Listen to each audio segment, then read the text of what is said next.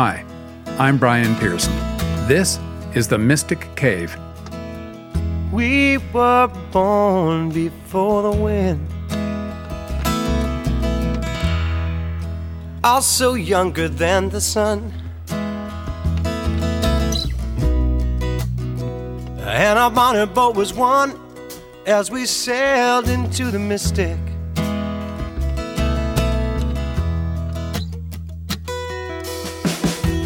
Hark now, hear the sailors cry. The Mystic Cave is a sanctuary for the seeker. Stories, conversations, and reflections about the spiritual journey on the other side of Churchland. Through the summer months, I've been offering something a little lighter than our usual fare. This is because I needed to take a break from producing a weekly program, and because I thought you might appreciate some summertime storytelling to take with you out onto the back deck or out on a road trip. I've been reading from How the Light Gets In, a collection of my short stories published by the Anglican Book Center back in 1999. I hope you've enjoyed these homespun tales, some of which I'm not sure I could have written now. To me, they reveal an innocence I no longer feel about the Church and about its capacity to transform the world. But more about that another time. Here is the last story in that collection, which still holds true for me. Leaving is hard to do.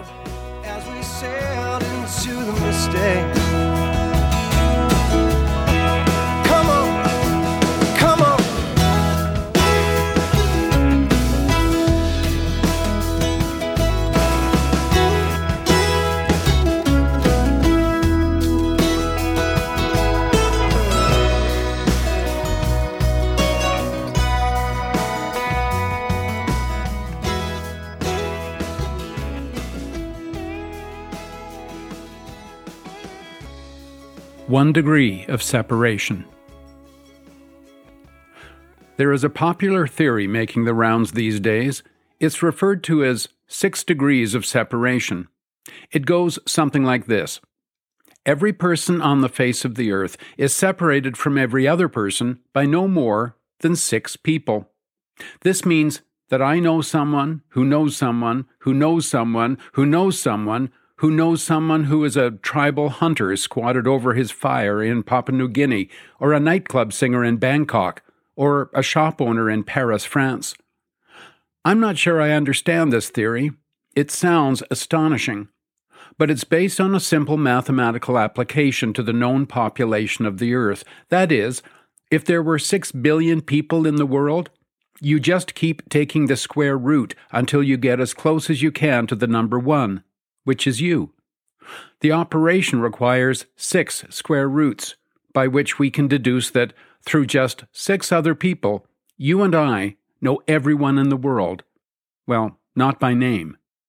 But when you're talking about the separation of actual people as opposed to cold abstracted numbers of people, there is no mathematical calculation for the toll on the human heart. I know this because this Sunday I will be announcing my resignation as the rector and priest of my parish. I will be leaving the people who have goaded me and provoked me, inspired me and amazed me, the people who have journeyed with me, and I with them, these last eight years. Already my heart grows heavy. Over the years, I have often thought of leaving. You get stuck in a place after a while. You grow used to its compulsions, its blind spots, its beguiling sirens. Then, when you finally wake from your slumber and realize that these things don't bother you anymore, it feels like it must be time to get out, to move on. The problem is, the moment you actually make that decision, everything changes. Suddenly, you want back in again. By this Sunday, I will want to stop the fall of dominoes I have set in motion, but it will be too late.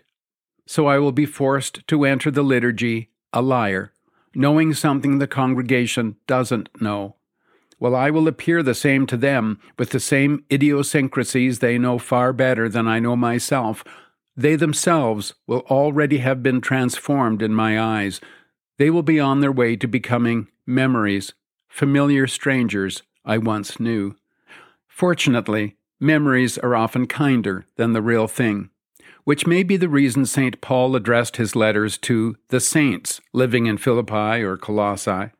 Compared to the motley crew now gathered before him in his new congregation in some grotty Gentile outport, those folks back in his last place were starting to look pretty good. This is because the moment we choose to say goodbye to someone, they cease being the flesh and blood people who, even now, sit before us, their upturned faces waiting for the unsuspected announcement we are about to make. Already, they are icons. Take Barry, for instance, our organist, or the whole choir for that matter. They try so hard, and yet they remain so awful, perhaps even worse than when I first came. What kind of cruel God would place these particular well meaning musicians in a parish that prides itself on traditional Anglican liturgy? You would think after all these years, something would have given way.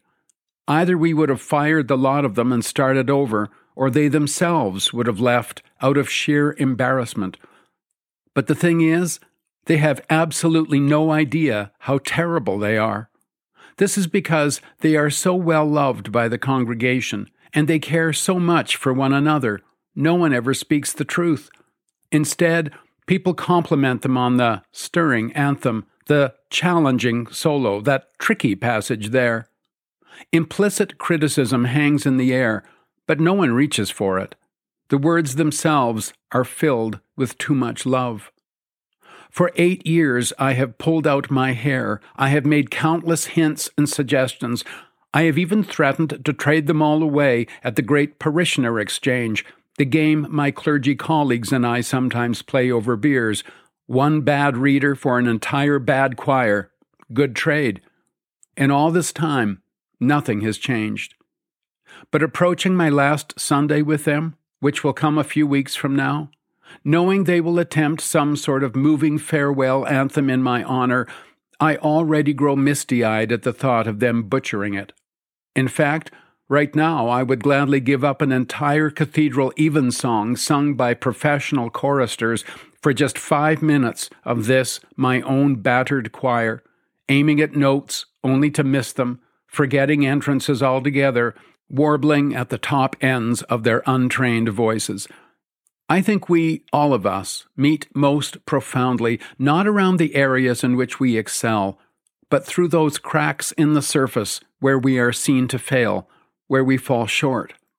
Our achievements, as real and necessary as they are, only serve to separate us further from one another, making us competitive and resentful of one another's success. It's through the cracks, the imperfections, that we see how much we need one another. The people I will carry in my heart away from this place, the people from whom I will be most painfully separated, are not those I have liked the best, some of whom in any case will remain my friends, and not those who have made the most significant contributions to the parish. The ones I will miss the most will be those with whom I have shared most deeply life's hurts and failings. And that means Lucille, which is amazing if I think about it because no one has caused me more grief. No one has upset my equilibrium more, or required more damage control, or more easily deflated by a single word, a single gesture, something I may have been working on for months. But that is our bond. How could I forget the time she stood up at vestry and shot down my plans for a fundraising campaign to pay for an assistant curate? Her boldness caught me off guard. But then I was not aware that this was only the final maneuver in a campaign she had been waging since I first broached the idea with the parish council some three months back. To how many of the older members of the congregation had she complained over coffee or at the baked table at the fall bazaar, smiling sweetly at me as I walked past? We didn't need an assistant curate, she said to people, not if the rector was doing his job. It would only distract him from the things he wasn't doing already, things like visiting the elderly and bringing back morning prayer. By the time of our annual meeting that year, her ducks were already in a row. But I also know that Lucille was disappointed in marriage, not once, but twice.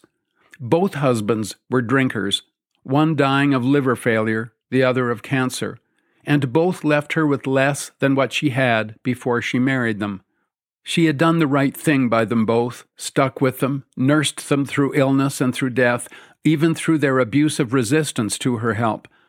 Now she sits alone most days, visibly shrinking away, in a tiny apartment that looks out across a parking lot to a tall building that blocks the sun from ever reaching her shriveling African violets.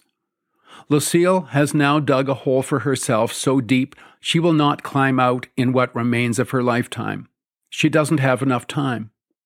There was a moment when I might have dealt with her, confronted her, accused her of undermining the ministry of her priest, but I found the only way I could truly reach her was to climb down there into the darkness from time to time and sit with her. Now I'm glad I did. Our enmity has made us co conspirators, gazing together into that darkness and finding not death, but a friend. Yes, Lucille is now among my friends, as odd as it is to hear myself say it.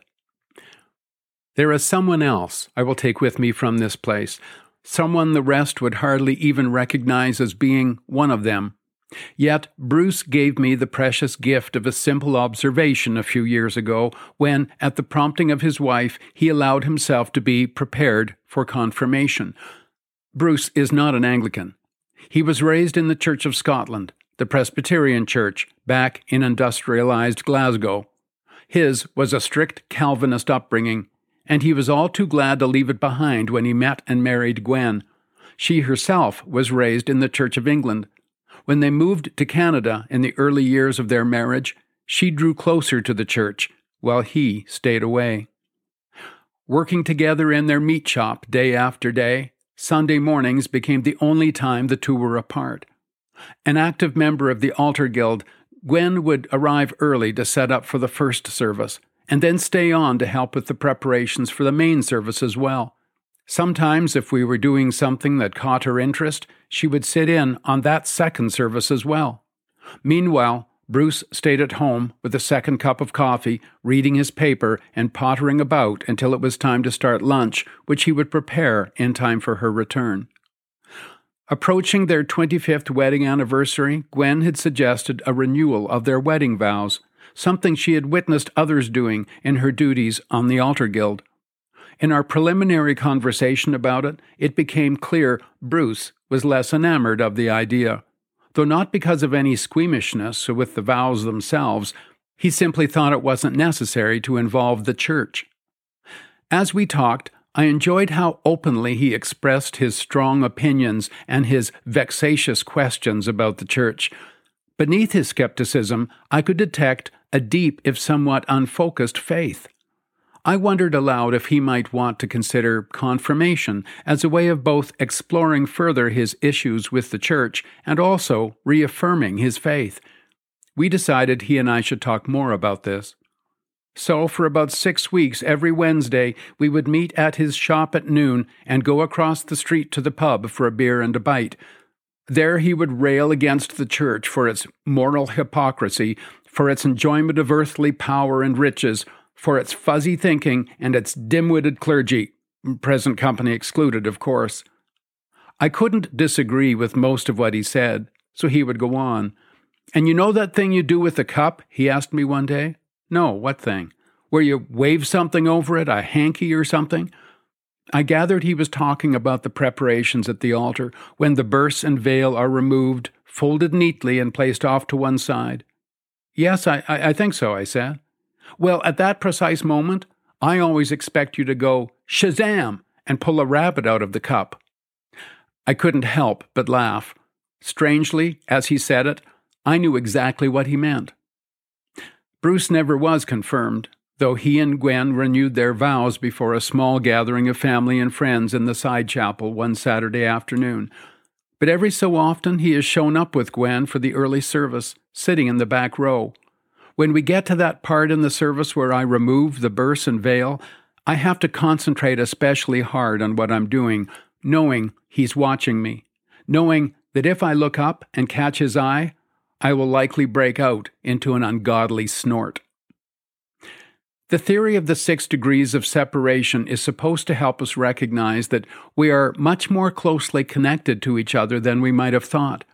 It's a noble idea. But one degree of separation is just about all I can handle, being the degree by which we are separated from the people we already know and love. Jesus prayed that we be one, even as He and the Father are one. As I get ready to announce my impending departure from this place, I cannot suppress the thought that maybe it's already happened. Maybe deep down we are already one, which is why separation is so hard for us to bear. Maybe all it takes for us to see it is a crack, some light, and the eyes of faith.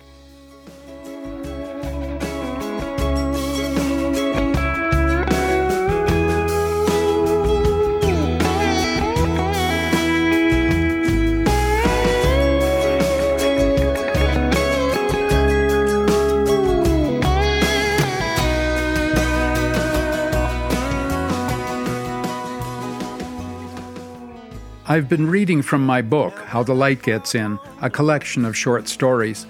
It's been a pleasure giving these stories new life 20 years after they were published. Thank you for listening.